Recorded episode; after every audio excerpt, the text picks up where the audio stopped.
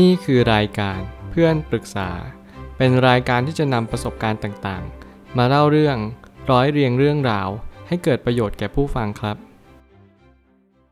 สวัสดีครับผมแอดมินเพจเพื่อนปรึกษาครับ วันนี้ผมอยากจะมาชวนคุยเรื่อง ครอบครัวทะเลาะกันเรื่องเล็กน้อย แต่มันบั่นทอนเรามาก มีคนมาปรึกษาว่าหนูมีเรื่องจะปรึกษา คือว่าครอบครัวมีปัญหากัน มันเป็นเรื่องเล็กน้อยมาก พ่อแม่ก็เอาเป็นปัญหาใหญ่ในครอบครัว แม่ก็ชอบบอกว่าลูกก็คือพี่สาวของหนูชอบเข้าข้างพ่อ พ่อก็ชอบว่าแม่ ต่างคนต่างแบบว่ากัน แล้วทำให้เป็นเรื่องใหญ่ หนูก็เป็นคนแบกความรู้สึกทั้งหมด หนูกลัวเขาจะคิดมากทั้งคู่ แม่ก็ด่าพี่ว่าเข้าข้างพ่อ แม่ก็เลยเดินหนีออกจากบ้าน ไปหาพี่ชายอีกคน พี่ชายหนูก็มีเรื่องเครียดเหมือนกันทำให้ยิ่งเครียดมากขึ้น เพราะเรื่องแบบนี้เกิดขึ้น2องสามรอบแล้ว แม่ก็ชอบดื่มเบียร์ พ่อก็ชอบใช้อารมณ์ ครั้งที่แล้วหนูก็เดินตามไปบ้านพี่ แม่ชอบเดินออกไปจากบ้าน หนูอยากจะร้องไห้ออกมาดัง ๆ ที่ต้องมาคอยห่วงความรู้สึกแต่ละคน แต่ละคนในบ้านไม่เคยที่จะห่วงความรู้สึกหนู หนูก็เครียดเรื่องเรียนอยู่แล้ว หนูเก็บความรู้สึกไว้คนเดียว บอกใครไม่ได้ หนูควรที่จะทำยังไงคะ หนูควรปล่อยวาง อยู่ทำไงดี ตอนนี้หนูก็รู้ว่าควรอดทน หนูพยายามบอกตัวเองค่ะ เพราะถ้าวันนี้ทะเลาะกันพรุ่งนี้อาจจะดีกัน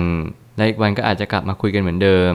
มันคงอาจจะเป็นเรื่องที่หนูยังไม่เข้าใจพ่อแม่ แต่เดี๋ยวสักพักหนูคงจะเข้าใจเองค่ะ ขอบคุณพี่มากๆนะคะ เรื่องราวนี้สะท้อนสิ่งที่เป็นธรรมดาสามัญของสังคม ก็คือการที่เราอยู่ร่วมกันใช้ชีวิตอยู่ด้วยกัน แน่นอนลิ้นกับฟันย่อมกระทบกระทั่งกันเป็นเรื่องธรรมดา เพอมันอยู่ใกล้กัน มันก็เลยมีปัญหาซึ่งกันและกันอยู่บ่อยครั้ง สิ่งอันนี้เป็นเรื่องธรรมดาสามัญแต่ทุกๆ ครั้งในชีวิตเราต้องกรอบให้กับตัวเอง ว่าอะไรที่เรียกว่าทะเลาะแล้วดีขึ้น รวมถึงอะไรที่มันทะเลาะแล้วมันแย่ลง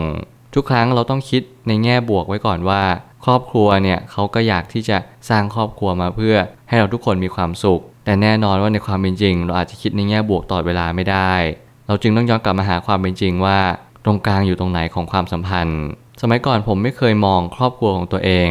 และก็เลยคิดว่ามันเป็นสิ่งเดียวที่ ผมคิดว่าเราควรจะกลับมามองก่อนอันดับแรกแล้วมันสำคัญที่สุดในการที่คุณจะเริ่มต้นในความสัมพันธ์อื่น ไม่ว่าจะเป็นเพื่อน ไม่ว่าจะเป็นแฟน หรือจะสร้างครอบครัวต่อไปในอนาคตของคุณเอง คุณก็จะเป็นต้องย้อนมองกลับมา ในเรื่องของครอบครัวของคุณเท่านั้น เพราะมันเป็นสิ่งเดียวเท่านั้นที่คุณจะใช้ชีวิตได้อย่างมีความสุข ถ้าเกิดสมมติคุณไม่สามารถแก้ปมในอดีตได้ ไม่ว่าคุณจะมีเรื่องกับครอบครัว ไม่ว่าแม่คุณชอบหนีออกจากบ้าน ไม่ว่าทุกคนจะมีปัญหาในแต่ละครัวเรือนเนี่ยเขาก็จะล้วนแต่มีเหตุผลของตัวเองว่า สิ่งนี้เป็นสิ่งที่ถูกต้องที่สุดสำหรับชีวิตของเขา แต่กระนั้นคุณจำเป็นจะต้องเรียนรู้ให้ได้ว่าทำไมทุกคนถึงมีปัญหากัน นี่แหละคือ keyword ที่สุดที่เรากำลังจะสร้างครอบครัว แล้ววันหนึ่งเราก็จะเข้าใจขึ้นว่า เออ เราก็เหมือนเขาเลยเนอะเรามีปัญหาคล้ายๆกัน แทบจะเหมือนกันด้วยซ้ำผมไปตั้งคำถามขึ้นมาว่า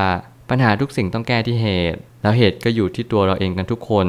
ไม่ได้อยู่ที่คนอื่น ส่วนคนที่ชอบโทษคนอื่นแปลว่าเขาเหล่านั้นกำลังแก้ปัญหาที่ปลายเหตุ หากคุณกำลังชอบโทษคนอื่น ชอบโบยคนอื่น แน่นอนว่าชีวิตของคุณ อาจจะไม่ได้ดีเท่าที่ควรในระยะยาว ไม่ว่าคุณกำลังจะเจออะไร ขอให้คุณระลึกรู้ว่าทุกสิ่งที่คุณเจอทุกสิ่งที่คุณคิด คุณอาจจะเป็นอย่างสิ่งที่คุณคิด และสิ่งที่คุณได้กำลังว่าเขาก็ได้ เพราะว่าคุณกำลังไม่รู้เหตุและผลว่าการสร้างครอบครัวเนี่ยมันยากแค่ไหน คุณสังเกตไหมว่าทำไมทุกคนอยากมีครอบครัวทำไมทุกคนอยากมีแฟน บางคนมีคู่ครองแล้วก็อยากมีลูกต่อไป ถ้าคุณสังเกตกันจริง ๆ เหตุผลหลักๆ ที่คุณอยากสร้างครอบครัวก็คือ คุณกลัวเหงาเท่านั้นเอง คุณกลัวคุณไม่มีใครยามยาก คุณกลัวว่าคุณไม่มีใครยามชรา ไม่มีใครเลี้ยงดูคุณ ไม่มีใครที่จะช่วยเหลือคุณได้ ทุกครั้งที่คุณสร้างครอบครัวเนี่ย มันคือเหตุผลหลักๆ ว่าคุณกำลังนึกถึงใคร ถ้าเกิดสมมติคุณนึกถึงแต่ตัวเอง คุณอยากมีแฟนคุณก็มี คุณอยากมีลูกคุณก็มี โดยที่คุณไม่เคยคิดที่จะให้ใครเลย ครอบครัวของคุณก็มักจะมีปัญหาเสมอ และนี่คือเหตุผลจริง ๆ ที่ผมพยายาม หาคำตอบให้มันใกล้เคียงที่สุด เพื่อให้ตอบไปได้เลยว่า แนวโน้มของการคิดแบบนี้ ก็จะลงเอยด้วยผลลัพธ์แบบนี้เสมอ ผมเชื่อว่าในการที่เราสร้างครอบครัวเนี่ยมันไม่ใช่ว่าเราจะไปนั่งคิดว่าใครจะทำอะไรให้เรา แต่มันคือการเริ่มต้นคิดว่าเราจะทำอะไรให้ใครมากกว่า เวลาให้เรามีแฟนก็เหมือนกัน ถ้าเกิดเราไปตั้งแง่ว่า เฮ้ย เรามีแฟนเนี่ยแฟนต้องยอมรับในตัวเรา แฟนต้องเข้าใจในสิ่งที่เราเป็น แต่มันกับการว่าชีวิตจริงไม่ได้เป็นแบบนั้นเลย คนส่วนใหญ่มักจะเพิกเฉยปัญหาไป แล้วก็ทำให้มันแย่ลงด้วยการเปลี่ยนแปลงสิ่งอื่น เพื่อที่จะไม่ยอมเปลี่ยนแปลงตัวเราเอง ซึ่งต่อไปปัญหาก็ยังคงสถิตอยู่ที่เดิม เมื่อชีวิตเปลี่ยนแปลงไป ไม่ว่าจะเปลี่ยนไปเพราะการเวลา ไม่ว่าจะเปลี่ยนไปเพราะสิ่งต่างๆ มันผลักให้เราต้องเปลี่ยน สิ่งที่คุณต้องรู้อย่างแรกเลยก็คือ ไม่มีใครเปลี่ยนเพื่อคุณ ทุกคนล้วนแต่ต้องเปลี่ยนแปลงเพื่อตัวเอง และอย่างที่สองคุณต้องรู้ให้ได้ว่ามีสิ่งใดที่เปลี่ยนแปลงได้บ้าง ถ้าเกิดสมมติคุณไม่รู้อะไรเลยทั้งสองข้อนี้ คุณก็จะมีชีวิตที่ทุกข์มากๆ ถ้าเกิดสมมติคุณไม่สามารถก้าวข้ามผ่านปัญหาเหล่านี้ได้ คุณไม่สามารถที่จะสร้างครอบครัวได้อย่างมีความสุข การมีครอบครัวนั้นไม่ยาก แต่การที่รักษาครอบครัวให้อยู่กับเราตลอดชีวิตเนี่ยยากมากๆ หลายครั้งและก็หลายคราวที่ผมเห็นปัญหาครอบครัวต่างๆ นานา บอกก็เลยเป็นเสียงเดียวว่า ทุกคนเห็นแก่ตัว ทุกคนก็เลยเจอปัญหาคล้าย ๆ กัน ถ้าเกิดสมมติเราเห็นแก่คนอื่นสักนิดนึง ปัญหาจะไม่เกิดขึ้นเลย พ่อแม่ควรจะนึกถึงลูกบ้าง และลูกก็ควรจะนึกถึงพ่อแม่บ้าง การสอนการบอกและการแนะนำต่างๆ นานาเนี่ยมันเป็นสิ่งที่สำคัญจริง ๆ ถ้าเกิดสมมติพ่อแม่ไม่ทำเป็นตัวอย่างให้ลูกเห็น ลูกก็จะไม่ได้ซึมซับในสิ่งที่ควรจะเป็น พอไม่ได้ซึมซับปุ๊บ ปัญหาก็เลยจะเกิดขึ้นตามมามากมาย หากเราไม่เข้าใจเหตุและผล เราจะมองว่าวันหนึ่งทะเลาะกัน วันหนึ่งก็คงจะดีกัน แต่ในความเป็นจริงแล้ว ถ้าเราทะเลาะเพื่อปรับความเข้าใจอันนี้ดี แต่ถ้าทะเลาะเพื่อระบายอารมณ์ อันนี้ไม่ดีแน่นอน นี่คือสิ่งที่แตกต่างระหว่างการทะเลาะกัน มันมีทะเลาะที่ดีกับทะเลาะที่ไม่ดี ผมไม่ได้จะบอกว่าการทะเลาะทุกครั้งทำให้ความสัมพันธ์แย่ลง และผมก็ไม่ได้ชี้ชัดไปเลยว่า การทะเลาะทุกครั้งทำให้ความสัมพันธ์ดีขึ้นบางคนอาจจะพูดไปโดยส่วนเดียวว่าเฮ้ยแค่ทะเลาะกับแฟนบ่อยๆแปลว่าจะรักกันมากขึ้น หรือว่าบางคนเฮ้ยแค่ทะเลาะกับพ่อแม่บ่อยๆอะทำให้พ่อแม่เข้าใจเรามากขึ้น จริงๆแล้วมันก็พอเป็นไปได้บ้าง แต่คุณต้องรู้เหตุผลในการทะเลาะกันตลอดเวลา ในแต่ละครั้งเนี่ย มันบั่นทอนมากกว่าสิ่งที่คุณจะปรับปรุงหรือเปล่า บางคนทะเลาะกันเพื่อต้องการให้เขายอมรับในสิ่งที่เราเป็น แต่บางคนทะเลาะเพื่อให้เขาเปลี่ยนแปลง เพื่อให้เขามีชีวิตที่ดีขึ้น เหตุผลในการทะเลาะนั้นไม่เหมือนกัน ถ้าเกิดสมมุติเราละเอียดจริง ๆ แล้วเราก็เข้าใจ สิ่งที่มนุษย์ทุกคนคุ้นคิดจริงๆเนี่ยเราจะร่วงรู้ได้เลยว่าทุกคนมีเหตุผลในการทะเลาะแตกต่างกัน และผลลัพธ์ก็ย่อมแตกต่างกันเช็คเช่นเดียวกัน เหตุผลในการมีชีวิตอยู่ของเราคืออะไร เราต้องการจะเป่าประกาศ ให้คนในครอบครัวเข้าใจเราหรือเปล่า หรือเราต้องการให้ทุกคนมีความสุข เจตนาของเราคือตัวกำหนดความรู้สึกมวลรวมของบ้านได้ดีที่สุด ถ้าเกิดสมมุติว่าอารมณ์ทั้งหมดของในบ้าน คืออากาศมวลรวม มันหมายความว่าทุกคนที่คิดอะไร ก็จะส่งกระแสส่งออร่า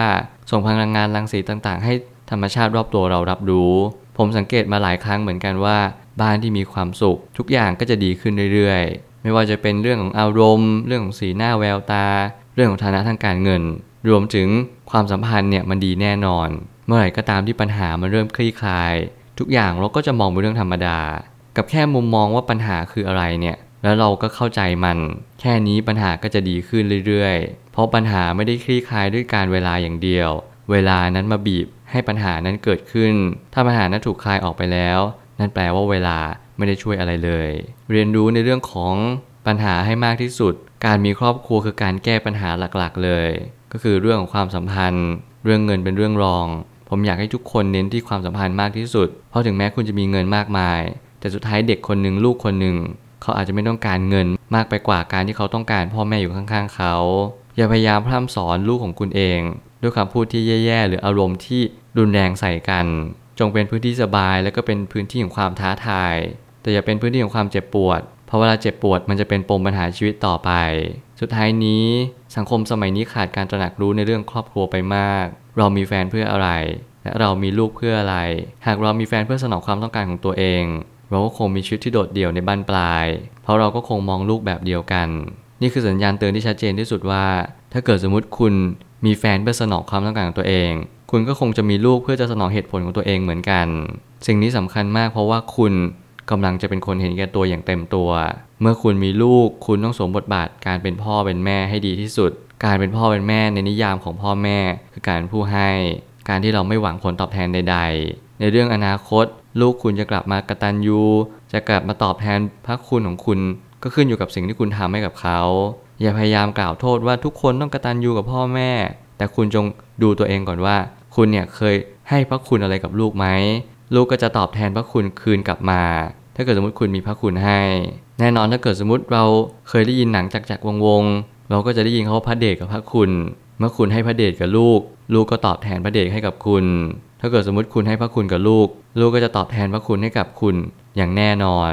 หน้าที่ของคุณก็คือคุณเลือกได้เลยว่าคุณจะให้อะไรกับลูก คุณจะสร้างอะไรให้กับเขา โลกทั้งใบขึ้นอยู่กับคุณ เพราะคุณเป็นผู้สร้าง คุณจงเรียนรู้ในการเลี้ยงลูกให้ได้มากที่สุด เพราะลูกคืออนาคตของโลกใบนี้ คุณคือปัจจุบัน จงทำปัจจุบันให้ดีที่สุด เพราะปัจจุบันมีอำนาจสูงสุด ผมเชื่อว่าทุกปัญหาย่อมมีทางออกเสมอ ขอบคุณครับ รวมถึงคุณสามารถแชร์ประสบการณ์ ผ่านทาง Facebook Twitter และ YouTube